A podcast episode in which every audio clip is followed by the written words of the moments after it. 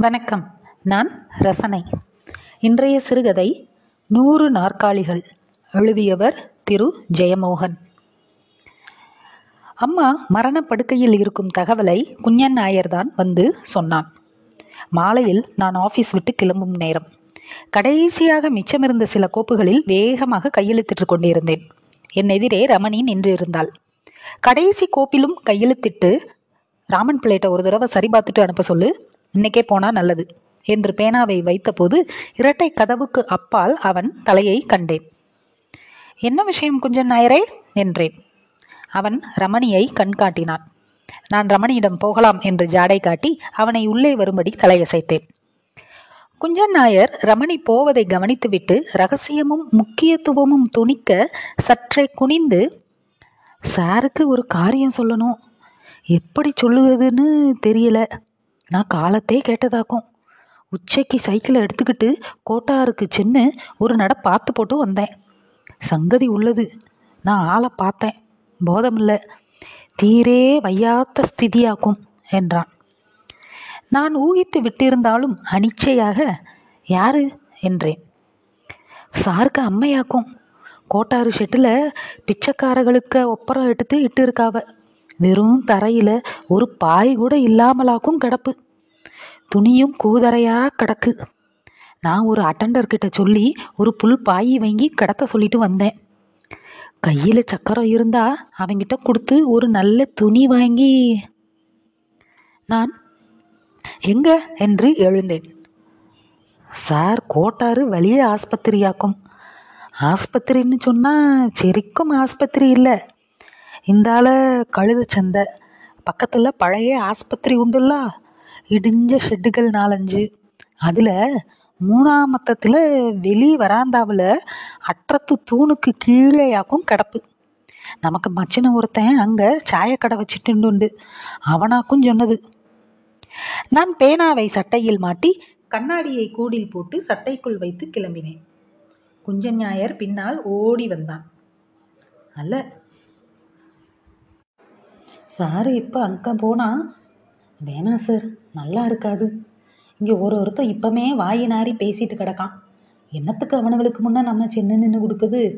இப்போ வர நான் யாருக்கிட்டையும் ஒரு அச்சரம் பேசலை பார்த்துக்கிடுங்க இவனுங்களுக்கு வாயும் நாக்கும் சீத்தையாக்கும். நீங்கள் எடுபட வேண்டாம். நான் பார்த்துக்கிடுதேன் இரு செவி அறியாமல் எல்லாத்தையும் செய்யலாம். உள்ள காசை எனக்கு கையில் தந்தா போகிறோம் சார் வீட்டுக்கு போங்க. ஒன்றும் அறிஞ்சதாக பாவிக்க வேண்டாம். நான் கராராக? நாயர் வீட்டுக்கு போங்க நான் பார்த்துக்கிடுதேன் என்ற பின் வெளியே சென்றேன். ஆஃபீஸ் வழியாக நான் நடந்து வெளியே செல்லும்போது என் முதுகில் கண்கள் திறந்தன. எப்போது நான் வெள்ளை சட்டை போட ஆரம்பித்தேனோ அப்போதே முளைத்த கண்கள் இவை. அங்கே இருந்த அத்தனை பேரும் முகத்தில் விரிந்த ஏளனச் சிரிப்புடன் திரும்பி என்னை பார்த்த பின் ஒருவர் கண்களை ஒருவர் பார்த்து கொண்டார்கள். உதடு அசைய ஒளியில்லாமல் பேசிக்கொண்டார்கள் என் பின்னாலேயே வந்த நாயர் கைகளை ஆட்டி உதட்டை சுழித்து ஏதோ சொல்ல ரமணி வாயை பொத்திக் கொண்டு குனிந்து சிரித்தார். நான் காரை திறந்து உள்ளே அமர்ந்தேன். குஞ்சன் நாயர் கார் அருகே குனிந்து நான் வேணுமானா சைக்கிளில் புறமே வாரேன் சார் என்றான். வேண்டாம் என்று கிளம்பினேன். அவன் மறைந்து அலுவலகம் பின்னால் சென்று சாலையின் பரபரப்பில் இறங்குவது வரை எனக்குள் இருந்த இறுக்கத்தை சாலைக்கு வந்ததும் என் கைகள் ஸ்டீரிங்கில் மெல்ல தளர்வதிலிருந்து அறிந்து கொண்டேன். பெருமூச்சு விட்டு என்னை இலகுவாக்கினேன்.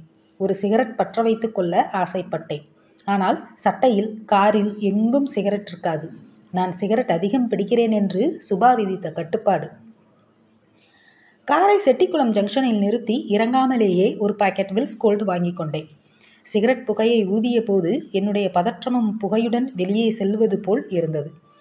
செட்டிக்குளம் ஜங்ஷனில் நின்ற போலீஸ்காரர் என்னை பார்த்ததும் விரைப்பாகி சல்யூட் அடித்தார். கார் பள்ளத்தில் இறங்கி கோட்டாறு சந்திப்பை அடைந்தது. பக்கவாட்டில் திரும்பி கோட்டாறு ஆஸ்பத்திரி. அதையும் தாண்டித்தான் கழுதை சந்தை என்று கேட்டிருக்கிறேன். அங்கே சென்றதில்லை. ஆஸ்பத்திரி வாசலில் என் கார் நின்றபோது பரபரப்புடன் முன்னால் நின்ற சிப்பந்திகள் உள்ளே ஓடினார்கள். அங்கும் இங்கும் கூட்டத்தை ஒழுங்குபடுத்தும் ஒலிகள் அதட்டல்கள். சிலர் ஓடும் சத்தம். உள்ளிருந்து இரு டாக்டர்கள் என் காரை நோக்கி ஓடி வந்தார்கள். நான் இறங்கியதும் குட் ஈவினிங் சார் என்றார் நடுத்தர வயதானவர். இன்னொருவன் இளைஞன். அவன் மிக மெல்ல குட் ஈவினிங் சார் என்றான். நான் இங்கே ஒரு பேஷண்ட்டை பார்க்க வந்திருக்கேன் என்றேன். இங்கேயா சார்? என்றார் டாக்டர்.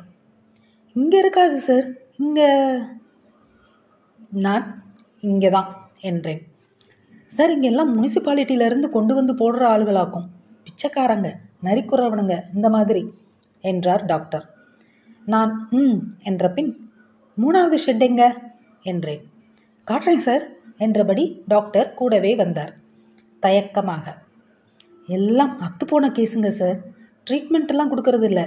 கொஞ்சம் தீனி கீனி கொடுத்து ஜென்ரல் ஆன்டிபயாட்டிக் கொடுத்து பார்ப்போம். சில சமயம் தேரும் மிச்சம் ஒரு நாலஞ்சு நாளில் போயிடும் ஃபண்டெலாம் ரொம்ப கம்மி சார் ஸ்டாஃபும் கிடையாது.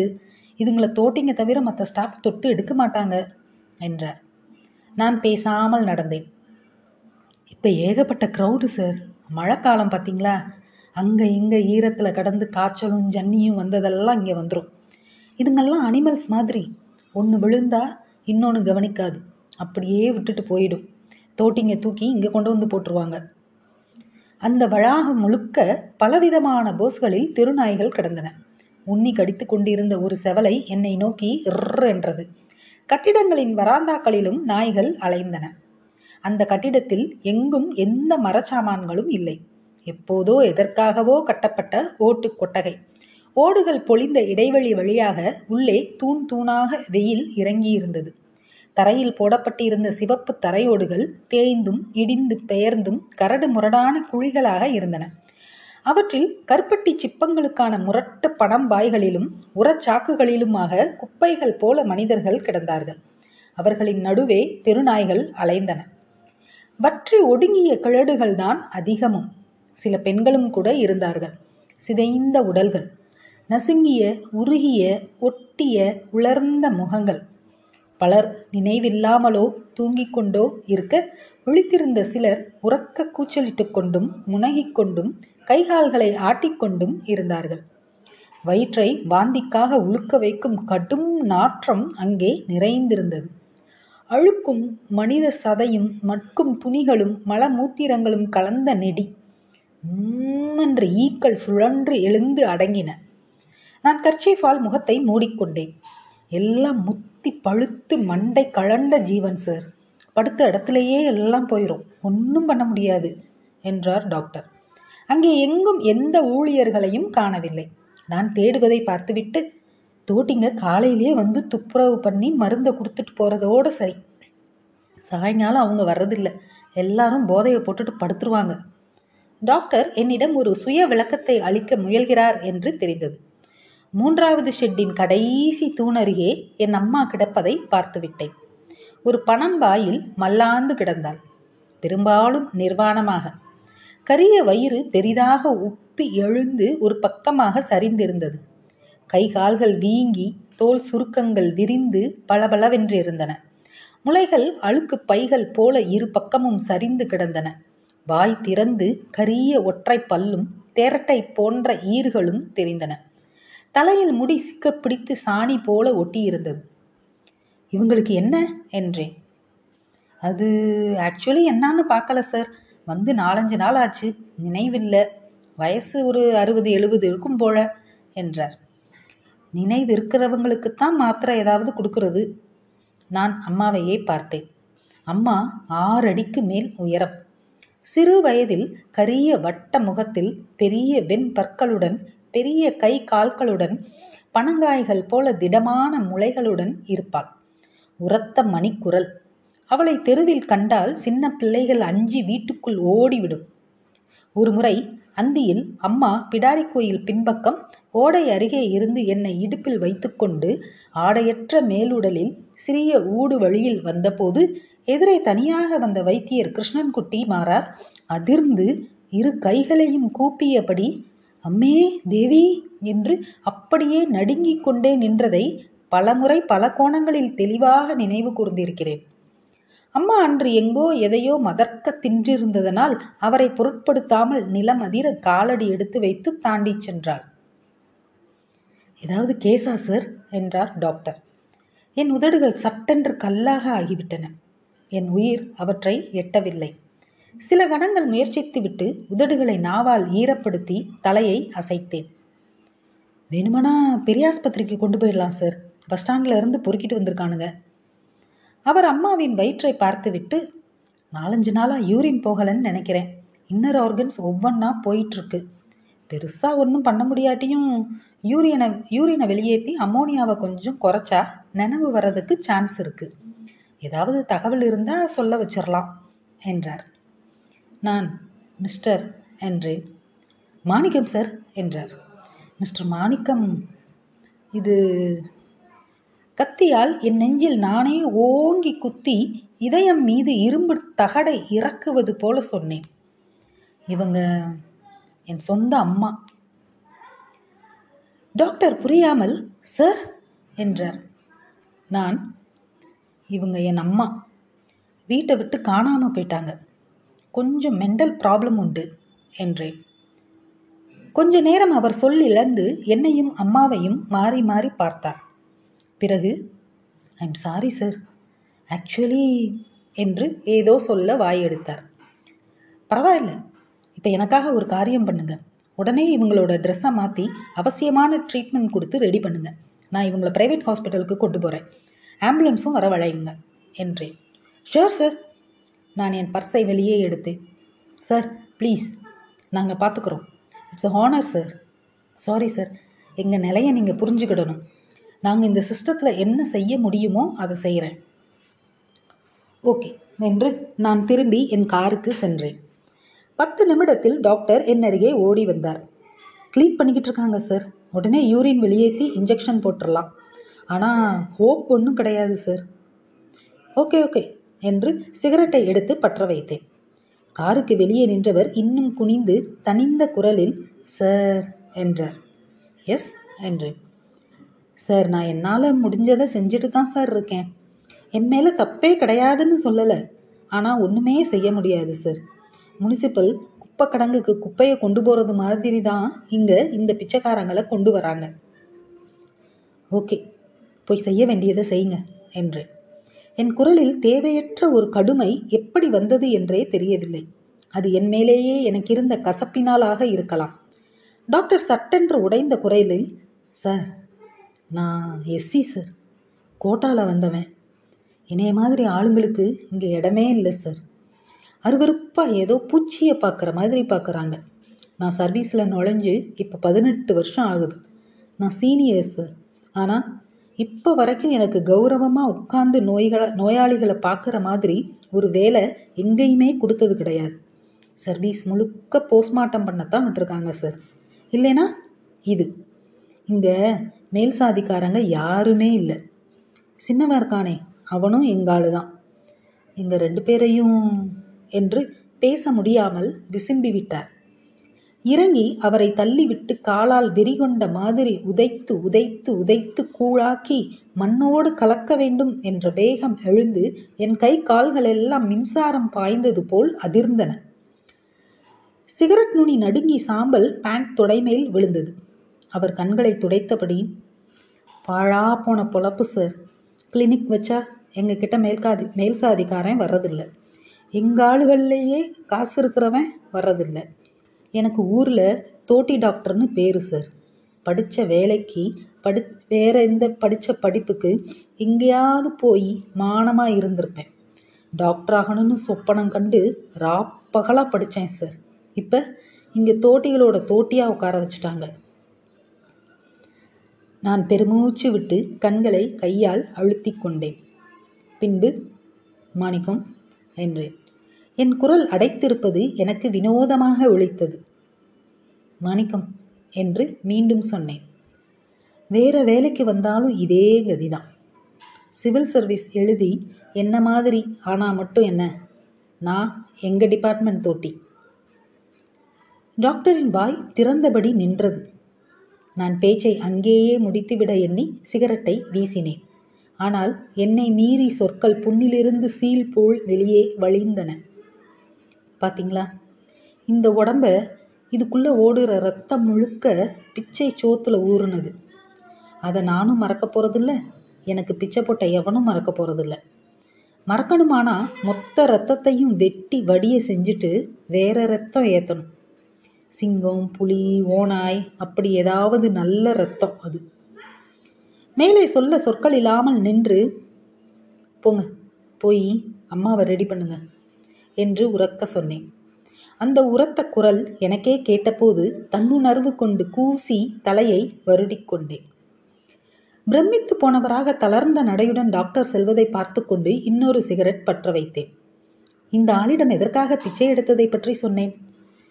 இவன் மனதில் என்னை பற்றிய சித்திரம் என்ன ஆகும்? கண்டிப்பாக அது இந்நேரம் சிதைந்து தரையில் கிடக்கும். அவனுக்கு அவனை பற்றி எந்த மதிப்பும் இல்லை. இப்போது என்னையும் அவனை போன்ற ஒருவனாக எண்ண ஆரம்பித்திருப்பான்?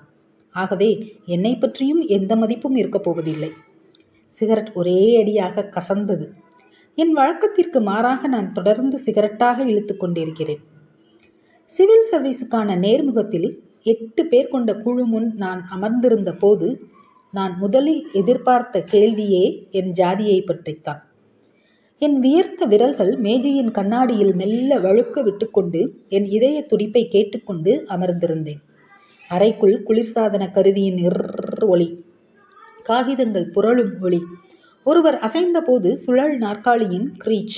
அவர் மீண்டும் என் படிவங்களை பார்த்துவிட்டு நீங்கள் என்ன சாதி? மீண்டும் குனிந்து பட்டியல் பழங்குடிகளில் நாயாடி? என்று வாசித்து நிமிர்ந்து வெல் என்றார்.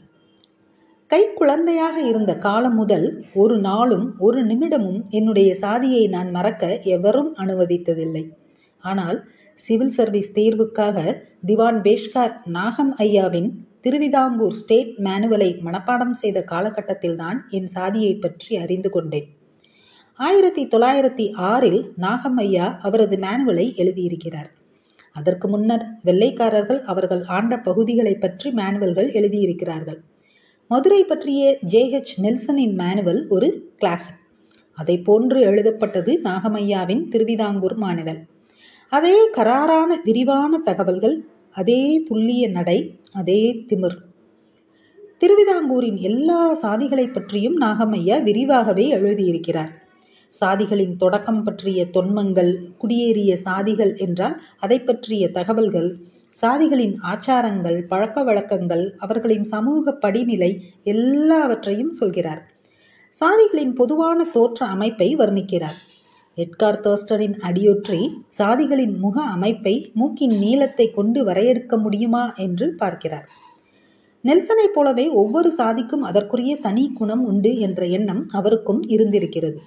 கம்பீரமான கட்டுப்பாடற்ற நாயர் சோம்பேறிகளும் புத்திசாலிகளுமான வெள்ளாளர் கடும் உழைப்பாளிகளான திமிர் கொண்ட நாடார் குடியும் கலகமும் கொண்ட ஈழவர் என்று அவர் இன்றைய ஜனநாயக சங்கடங்கள் ஏதும் இல்லாமல் சொல்லிக்கொண்டே செல்கிறார்.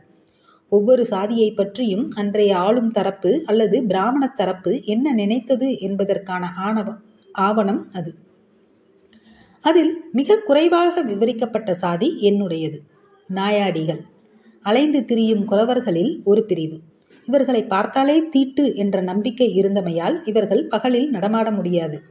இவர்களை நேரில் பார்த்துவிட்டால் உடனே சத்தம் போட்டு சூழ்ந்து கொண்டு கல்லால் அடித்து கொன்று அங்கேயே எரித்து விடும் வழக்கம் இருந்தது. ஆகவே இவர்கள் பகல் முழுக்க காட்டுக்குள் புதர்களுக்குள் குழி பறித்து அதற்குள் தங்கள் குழந்தை குட்டிகளுடன் பன்றிகள் போல ஒடுங்கிக் கொண்டு தூங்குவார்கள். இரவில் வெளியே கிளம்பி வேட்டையாடுவார்கள். இவர்கள் மூதேவியின் அம்சம் என்று நம்பப்பட்டமையால் இவர்களுக்கு தவிடு மிஞ்சிய உணவுகள் போன்றவற்றை வீட்டுக்கு வெளியே பிச்சையாக தூக்கி வைக்கும் வழக்கம் உண்டு. இவர்கள் கையில் அகப்பட்ட எதையும் திம்பார்கள். எலிகள் நாய்கள் பல்வேறு பூச்சி புழுக்கள் செத்த உயிரினங்கள் எல்லா வகை கிழங்குகளையும் பச்சையாக உண்பார்கள். கமுகு பாளையால் பிறப்புறுப்புகளை மறைத்திருப்பார்கள். இவர்கள் பொதுவாக நல்ல கரிய நிறமும் உயரமும் கொண்டவர்கள். நீளமான பெரிய பற்கள் உண்டு. இவர்களின் மொழி தமிழ் போன்று ஒழிப்பது இவர்களுக்கு எந்த கைத்தொழிலும் தெரியாது. இவர்களிடம் அநேகமாக உடைமைகள் என ஏதும் இருப்பது இல்லை. இவர்களுக்கு நிரந்தர வசிப்பிடம் இல்லை என்பதனால் குடில்கள் கட்டிக்கொள்ளுவதில்லை திருவிதாங்கூரில் இவர்கள் சுமார் ஐம்பதாயிரம் பேர் இருக்கிறார்கள். இவர்களால் அரசுக்கு எந்த வருமானமும் இல்லை. நான் நாகமையா அவரது மேனுவலில் என்ன சொல்கிறார் என்று ஒப்பிப்பது போல சொன்னேன். இன்னொருவர் என்னை கூர்ந்து பார்த்தபடி இப்போது உங்கள் சாதி எப்படி இருக்கிறது? முன்னேறிவிட்டதா? என்றார். இல்லை என்றும் அநேகமாக எல்லோருமே பிச்சை எடுத்தும் பொறுக்கி உண்டும் தெருவில் திறந்த வெளிகளில்தான் வாழ்கிறார்கள். அவர் என்னை நோக்கி நீங்கள் சிவில் சர்வீஸ் வரை வந்திருக்கிறீர்களே? என்றார். எனக்கு ஒரு பெரியவரின் உதவி கிடைத்தது. அவர்களில் ஒருவர் அம்பேத்காரைப் போல என்றார்.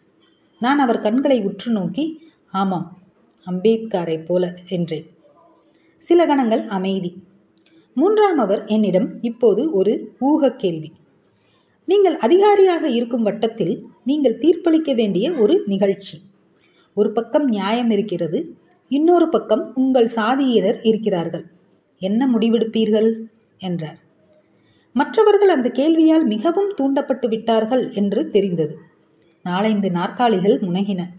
என் விரல்கள் காது மடல்கள் கண் திரை எல்லாம் சூடான குருதி அழுத்தி பாய்ந்து கொதித்தன. நான் சொல்ல வேண்டிய பதில் என்ன என்று எனக்கு தெரிந்திருந்தது. ஆனால் நான் அக்கணத்தில் சுவாமி பிரஜானந்தரை நினைத்து கொண்டேன். திடமான குரலில் சார் நியாயம் என்றால் என்ன? என்றேன். வெறும் சட்ட விதிகளும் சம்பிரதாயங்களுமா நியாயத்தை தீர்மானிப்பது? நியாயம் என்றால் அதன் அடிப்படையில் ஒரு விழுமியம் இருந்தாக வேண்டுமல்லவா? சமத்துவம்தான் விழுமியங்களிலேயே மகத்தானது புனிதமானது. ஒரு நாயாடியையும் இன்னொரு மானுட உயிரையும் இரு பக்கங்களில் நிறுத்தினால் சமத்துவம் என்ற தர்மத்தின் அடிப்படையில் அப்போதே நாயாடி மாபெரும் அநீதி இழைக்கப்பட்டவன் ஆகிவிடுகிறான். அவன் என்ன செய்திருந்தாலும் அது நியாயப்படுத்தப்பட்டு விடுகிறது. உடல்கள் மெல்ல தளர நாற்காலிகள் மீண்டும் முனகின. சிலர் கைகளை கோர்த்து கொண்டார்கள். கேள்வி கேட்டவர் மிஸ்டர் தர்மபாலன் கொலை கொலை செய்திருந்தால்? என்றார். அந்த வரியை அங்கே என்னால் சொல்லாமல் இருக்க முடியவில்லை. சார் கொலையே ஆனாலும் நாயாடிதான் பாதிக்கப்பட்டவன் என்றேன். கிட்டத்தட்ட ஐந்து நிமிடங்கள் அறையில் அமைதி நிலவியது. தாள்கள் மட்டும் கரகரவென புரண்டன. பின் பெருமூச்சுடன் முதலாமவர் சில கேள்விகளை கேட்டார். பொது அறிவு தகவல்கள்தான். பேட்டி முடிந்தது. என் விதி தீர்மானமாகிவிட்டது என்று நினைத்தேன். ஆனால் மனதுக்குள் நிறைவுதான் கனத்தது. நேராக சென்று சிறுநீர் கழித்தபோது உடலுக்குள் கொந்தளித்த அமிலமே ஒழுகி செல்வது போல் இருந்தது. கை கால்கள் எல்லாம் மெல்ல மெல்ல குளிர்ந்தன. கண்ணாடியில் முகம் கழுவிக்கொண்டேன் தலை சீவியபடி என் முகத்தை பார்த்தபோது அதிலிருந்த பதற்றம் எனக்கே புன்னகையை வரவழைத்தது நேராக கேன்டீன் சென்று ஒரு காஃபி வாங்கி கொண்டு கண்ணாடி ஜன்னல் அருகே அமர்ந்து உறிஞ்சினேன். கீழே அதல பாதாளத்தில் கார்களின் மண்டைகள் கரப்பாம்பூச்சிகள் போல தெரிந்தன. மனிதர்கள் செங்குத்தாக நடந்து சென்றார்கள். பச்சை செண்டுகள் போல நாலைந்து மரங்கள் காற்றில் குலைந்தன. சாலையில் சென்ற ஏதோ ஒரு காரின் ஒளி என் கண்களை மின்னி விலக்கியது. என் அருகே ஒருவர் வந்து அமர்ந்தார். அவரை முதலில் நான் அடையாளம் கண்டு கொள்ளவில்லை. பின்பு தெரிந்தது பேட்டி எடுத்தவர். அந்த நியாயம் பற்றிய கேள்வியை கேட்டவர். ஐ எம் நவீன் சென்குப்தா என்றார். ஹலோ சார் என்று கை நீட்டினேன். குலுக்கியபடி டீ கோப்பையை சற்று உறிஞ்சினார். பேட்டி மாலையிலும் இருக்கிறது. ஒரு சின்ன இடைவேளை என்றார். நான் அவரையே பார்த்தேன். நீங்கள் தேர்ந்தெடுக்கப்பட்டு விட்டீர்கள். ஒருவர் தவிர அத்தனை பேருமே உயர் மதிப்பெண் போட்டியிருக்கிறார்கள் நான் அதை எதிர்பார்க்காததனால் அவரையே அர்த்தமில்லாமல் வெறித்தேன். இது இப்போதைக்கு அரசு ரகசியம். உங்கள் பதற்றத்தை கண்டதனால் சொன்னேன் என்றார். நன்றி சார் என்றேன். பரவாயில்லை. நான் அந்த கேள்வியை சாதாரணமாகத்தான் கேட்டேன்.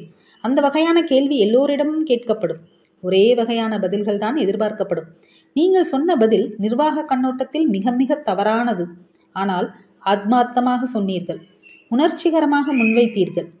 அவர் மீண்டும் டீயை உறிஞ்சி என்னை தவிர எல்லோ எவரும் நல்ல மதிப்பெண் போட மாட்டார்கள் என்று நினைத்தேன். ஆனால் ஒருவர் தவிர எல்லோருமே மிக சிறந்த மதிப்பெண் போட்டார்கள். சட்டென்று சிரித்து நான் மதிப்பெண் போட்டதற்கான அதே காரணம்தான் என்று நினைக்கிறேன் என்றார். நான் என்ன என்பது போல் பார்த்தேன். என்னை மனிதாபிமானி என்றும் முற்போக்கு எண்ணங்கள் கொண்டவன் என்றும் மொத்தத்தில் நவீன மனிதன் என்றும் அவர்கள் நினைக்க வேண்டும் என்று எண்ணினேன். அதாவது எதற்காக மத சின்னங்கள் அணிவதில்லையோ ஏன் மாட்டிறைச்சி தின்று மது அருந்துகிறேனோ அதே காரணம். பங்காளி பிராமணர்களும் பஞ்சாபி பிராமணர்களும் இந்த மனநிலையிலிருந்து வெளிவிடுவது கடினம். மிஞ்சிய டீயை குடித்துவிட்டு. ஆனால் யாதவுக்கு அந்த சிக்கலே இல்லை. அவர் சாதாரணமாக பிற்போக்கு சாதியவாதியாக இருக்கலாம் என்றார். ஓகே என்று எழுந்து கொண்டார். நீங்கள் என்னை எந்த தனிப்பட்ட உதவிக்காகவும் தொடர்பு கொள்ளலாம். நானும் முடிந்தவரை முற்போக்காக இருக்க முயற்சி செய்வேன். சட்டென்று உறக்க சிரித்து அதாவது நீங்கள் என் சொந்த பெண்ணை கல்யாணம் பண்ணிக்கொள்ள முயலாதவரை நானும் சிரித்து விட்டேன் இரட்டை தாடை கொண்ட கொழுத்த முகமும் சிறிய கண்களும் கொண்ட மனிதர். கொஞ்சம் மங்கோலிய களை கொண்ட முகம். என் முதுகில் தட்டியபடி இளைஞனே நீ நிறைய சிக்கல்களை சந்திக்க வேண்டியிருக்கும். ஏராளமான மன முறிவுகளும் சோர்வும் வரும். இந்த வேலைக்கு வந்ததற்காக வருத்தப்படவே உனக்கு வாய்ப்புகள் அதிகம். இருந்தாலும் வாழ்த்துக்கள் என்றார். போகும் வழியில் திரும்பி உன்னை படிக்க வைத்தவர் யார்? என்றார்.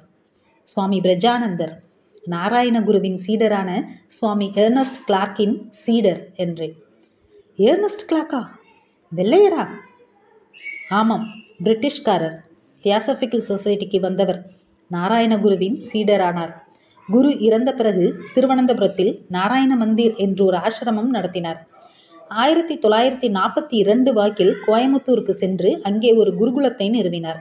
நாராயணகுருவின் வேதாந்தத்தை விவாதிப்பதற்காக லைஃப் என்று ஒரு பத்திரிகை நடத்தினார். எல்லாம் நான் வாசித்தறிந்ததுதான் என்றேன். பிரஜானந்தர் ஏர்னஸ்ட் கிளாக்குடன் திருவனந்தபுரம் குருகுலத்தில் இருந்தார். அவர் போன பின் குருகுலத்தை பிரஜானந்தர் கொஞ்ச காலம் நடத்தினார். பிரஜானந்தர் இப்போது இருக்கிறாரா? என்றார் சென்குப்தா. இல்லை இறந்து விட்டார். ஓ என்றார். அவரது உண்மையான பெயர் கேசவ பணிக்கர். ஏர்னஸ்ட் கிளார்க் அவருக்கு காவி கொடுத்து பிரஜானந்தராக ஆக்கினார். ஏர்னஸ்ட் கிளார்க் சாமியாரா? ஆமாம் நாராயணகுருவின் ஒரே அந்நிய நாட்டு சீடர் அவர்தான். ஆனால் நாராயணகுரு ஏர்னஸ்ட் கிளார்க்கின் பெயரை மாற்றவில்லை. ஆச்சரியம்தான் என்றார் சென்குப்தா. நாராயணகுரு பற்றி கேள்விப்பட்டிருக்கிறேன் என்று சென்குப்தா எழுந்தார். ராமகிருஷ்ண பரமஹம்சர் மாதிரி இல்லையா? ஆமாம் வெல் பட் என்ற பின் ஓகே என்றார். சொல்லுங்க சார் இல்லை உன்னை சோர்வடைய செய்ய விரும்பவில்லை. பரவாயில்லை. இல்லை நீ வேற ஏதாவது செய்திருக்கலாம். நல்ல கல்வியாளராகி இருக்கலாம் மருத்துவராகி இருக்கலாம் சமூக சேவை கூட செய்திருக்கலாம். இது சரியான துறையா என்றே சந்தேகமாக இருக்கிறது. இது நீ நினைப்பது போல அல்ல. வெல் சட்டென்று கை குலுக்கிவிட்டு நேராக நடந்து லிஃப்டை நோக்கி சென்றார். அவர் என்ன சொன்னார் என்பதை நான் அதன் பின் ஒவ்வொரு நாளும் உணர்ந்தேன். எங்கும் எப்போதும் நான் வெளியே நிறுத்தப்பட்டேன். ஆட்சிப்பணி பயிற்சி என்பது நான் கட்டளையிட பிறந்தவன் என்று ஒருவனை நம்ப வைப்பதற்கான எளிமையான மன வசியமன்றி வேறில்லை. ஆனால் என்னிடம் மட்டும் அப்படி சொல்லப்படவில்லை. என்னை நோக்கிய எல்லா சொற்களும் நீ வேறு என்பதாகவே இருந்தன. எங்கள் கருணையால் எங்கள் நீதி உணர்ச்சியால் நீ இங்கே அமர அனுமதிக்கப்பட்டிருக்கிறாய். ஆகவே எங்களுடன் நன்றியுடன் இரு. எங்களுக்கு விசுவாசவானாக இரு. தமிழ்நாடு வட்டாரத்திற்கு நான் நியமிக்கப்பட்டு முதல் முறையாக சென்னையில் பணிக்கு சேர்ந்தபோது முதல் நாளிலேயே நான் யார் என உணர செய்யப்பட்டேன். முந்தைய நாள் நான் என் மேலதிகாரியிடம் என்னை அறிக்கையிட்டு விட்டு என் இடத்திலிருந்து பிரிந்து செல்லும் அதிகாரியை சம்பிரதாயமாக சென்று சந்தித்து சில நிமிடங்கள் பேசிக் கொண்டிருந்தேன் மறுநாள் அதே அறையில் நான் நுழைந்தபோது அங்கே ஏற்கனவே இருந்த உயரமான சிம்மாசனம் போன்ற நாற்காலி அகற்றப்பட்டு எளிமையான மர நாற்காலி போடப்பட்டிருந்தது. பலர் அமர்ந்து நாற்பின்னல் கூடை போல தொய்ந்த பழைய நாற்காலி. ஏதோ குமாஸ்தாவுடையது. நான் அதை பார்த்தபடி சில நிமிடங்கள் நின்றேன். என் பின்னால் நின்ற தலைமை குமாஸ்தாவிடம் அந்த பழைய நாற்காலி எங்கே? என்று கேட்பதற்காக எழுந்த நாக்கை என் முழு சக்தியாலும் அடக்கி கொண்டு அதில் அமர்ந்தேன். சில நிமிடங்கள் கழித்து உள்ளே வந்து எனக்கு வணக்கம் சொன்ன ஒவ்வொருவரின் பார்வையிலும் நான் அதைத்தான் உணர்ந்து கொண்டேன். அந்த இல்லாமல் போன நாற்காலி மிதமிஞ்சிய பணிவு செயற்கையான சரளத்தன்மை அக்கறையற்ற பாவனை அனைத்துக்கு அடியிலும் அதுதான் இருந்தது. நான் சொன்ன அத்தனை சொற்களிலும் அது இருந்தது. கராரான ஆனால் மென்மையான அதிகார பேச்சுக்கு நான் என்னை பழக்கப்படுத்தி கொண்டிருந்தேன். ஆனால் உள்ளே என் மனம் அரற்றிக் கொண்டே இருந்தது. நான் என்ன செய்ய வேண்டும்? என் நாற்காலிக்காக நான் போராடலாம். ஆனால் அதை என்னுடைய அற்பத்தனத்தின் அடையாளமாக சித்தரித்துக் கொள்வார்கள். அதையே என் இயல்பாக ஆக்கி அழியாத முத்திரை ஒன்றை உருவாக்குவார்கள். மிஞ்சிய வாழ்நாளெல்லாம் நான் செல்லும் இடங்கள் முழுக்க அந்த முத்திரை கூடவே வரும். அதிகார வராந்தாக்களில் உருவாகி நிலை பெறும் தொன்ம கதைகளில் ஒன்றாக ஆகும். அப்படியே விட்டுவிடலாம். ஆனால் அது மேலும் இழிவுகளை என்மேல் சுமத்த நானே கொடுத்த அனுமதியாக ஆகும் சில மணி நேரங்களுக்கு பின் அதை பற்றி கேட்பதற்காக நான் தலைமை குமாஸ்தாவை உள்ளே அழைத்தேன். அவர் கண்களில் தெரிந்த திடத்தை பார்த்ததும் தெரிந்துவிட்டது. அவர் எடுத்த முடிவல்ல அது. அவருக்கு பின்னால் ஒரு அமைப்பே இருக்கிறது. அதனுடன் நான் மோத முடியாது. நான் தன்னன் தனியானவன் மோதி இன்னும் சிறுமைப்பட்டால் என்னால் எழவே முடியாது. சாதாரணமாக ஏதோ கேட்டேன். அந்த சிறிய கண்களில் சிரிப்பு ஒன்று மின்னி மறைந்ததோ என எண்ணிக்கொண்டேன். தொடரும்.